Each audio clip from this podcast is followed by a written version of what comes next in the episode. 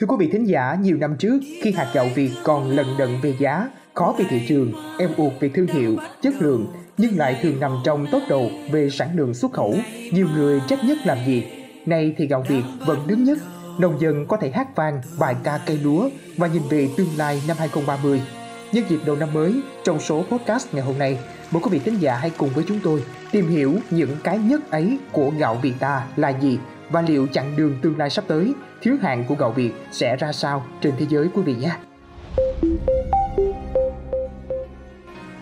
Thưa quý vị, cái nhất ấy được lặp lại trong năm 2023 với 8 triệu tấn gạo được bán ra thế giới, đem về gần 4,5 tỷ đô la Mỹ. Nhưng lần đứng nhất này rất khác. Gạo Việt có giá cao nhất so với các nước xuất khẩu hàng đầu. Người trồng lúa được mùa, được giá, tiền rủng rỉnh, nhất vậy mới sướng. Tôi hát bài ca ngợi ca cây lúa và người trồng lúa cho quê hương. Quê hương ơi, có gì đẹp hơn thế? Có chứng kiến nông dân Nguyễn Anh Tuấn, 52 tuổi, xã Thạnh Phú, huyện Cờ Đỏ, thành phố Cần Thơ, vừa làm đất vừa nghêu ngao. Tôi hát bài ca ngợi ca cây lúa và người trồng lúa cho quê hương mới cảm hết được cái nhất mà gạo Việt đạt được. Ông Tuấn nói mình trong từng ngày chờ nước rút để xuống giống, làm lúa đã qua 74 vụ, dù siêng năng nhưng vẫn không khấm khá. Có lúc ông muốn bán ruộng, nhưng cú vươn mình vừa rồi của gạo Việt đã làm ông đổi ý. Ông Tuấn trải lòng rằng hơn 37 năm theo nghề trồng lúa, ông mới có được niềm vui trọn vẹn. Vui mà nước mắt muốn trào. À thì ra ngành gạo biết làm nông dân đâu ai bỏ ruộng. Giáo sư Võ Tùng Xuân, hiệu trưởng danh dự trường Đại học Nam Cần Thơ, gọi năm 2023 là năm thắng lợi của gạo Việt. Bởi trong nhiều năm, giá gạo Việt Nam không bằng Thái Lan. Nhưng từ năm 2019, tình thế đã khác, thế giới ngày càng mê gạo Việt. Người có công lớn là kỹ sư Hồ Quang Cua, cha đẻ gạo ST-25, với danh hiệu gạo ngon nhất thế giới. Thông điệp được gửi đến bạn bè quốc tế, Việt Nam đã có giống lúa chất lượng. Giáo sư Xuân chia sẻ rằng Thái Lan giật mình và cả hoài nghi vì sao Việt Nam làm được điều kỳ diệu như vậy. Chúng ta có quyền tự hào về điều này. Giờ đây gạo Việt đã vượt qua Thái Lan với những giống lúa chất lượng cao, có thể trồng 3 vụ một năm, năng suất từ 8 đến 10 tấn một vụ. Còn gạo ngon nhất của Thái Lan là Khao Dawk Mali, trong nhiều thập niên chỉ trồng được 1 vụ một năm, năng suất khoảng 4 tấn một hectare. Anh hùng lao động Hồ Quang Cua cũng khẳng định rằng vị thế mới của gạo Việt là kết quả của một quá trình dài nỗ lực, không phải ăn may, yếu tố khách quan chỉ là một phần.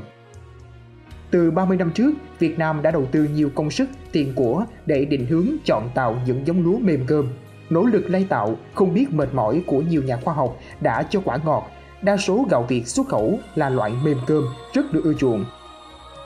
Sau thành công của Việt Nam, Thái Lan đang nỗ lực lai tạo để đưa ra thị trường những giống lúa mềm cơm. Chính phủ Thái Lan đã đầu tư mạnh mẽ cho giống lúa thơm có thể trồng 2 đến 3 vụ một năm nhưng chưa có kết quả như mong muốn. Ông Cua nói, cuộc đua rồi đây sẽ rất quyết liệt, chúng ta phải kiên trì đường dài. Muốn giữ hạn cho gạo Việt, trước mắt phải duy trì phẩm chất giống và tăng cường kiểm soát chất lượng giống lúa. Về lâu dài phải có chính sách giúp doanh nghiệp phục tráng những giống lúa tên tuổi trước đây để làm giống lúa chủ lực.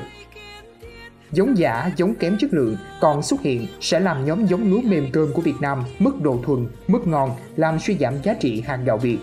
Nói mà buồn, mình không thể cứ đôi 3 năm lại thay giống lúa, giữ không bền như Thái Lan. Tại Hội nghị Thương mại Lúa Gạo Toàn cầu năm 2022 ở Phuket, Thái Lan, trả lời báo chí, ông Chủ tịch danh dự Hiệp hội Lương thực Thái Lan đã khen cách làm của Việt Nam và trách chính phủ Thái Lan quá chú trọng chính sách trợ giá cho nông dân, mà thiếu quan tâm đầu tư nghiên cứu, tuyển chọn ra giống lúa mềm cơm nên hụt hơi so với Việt Nam. Kỹ sư Cua kể lại câu chuyện của Thái Lan như là gợi ý về bài học mà gạo Việt không thể bỏ qua để kiên cường trên đường đua mới, và cuộc đua ấy càng thêm nhiều thử thách cùng muôn vàn cơ hội. Sự chuyển hướng sản xuất lúa từ lượng sang chất vẫn chưa đủ.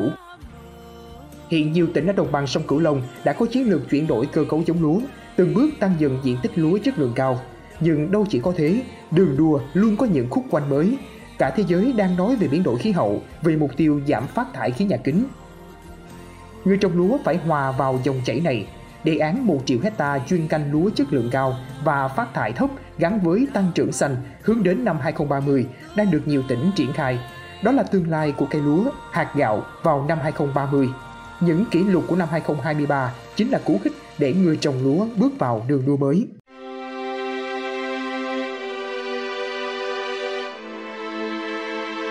Mong là số podcast ngày hôm nay đã mang đến cho quý vị thính giả nhiều cảm xúc về tình hình và tương lai gạo Việt ta trên bước phát triển đến năm 2030. Đừng quên tiếp tục theo dõi để đồng hành cùng podcast Báo Tuổi Trẻ trong những số phát sóng lần sau. Nhân dịp đầu năm mới Giáp Thìn 2024, podcast Báo Tuổi Trẻ kính chúc quý thính giả và gia đình luôn vui khỏe và an khang thịnh vượng. Xin chào tạm biệt và hẹn gặp lại.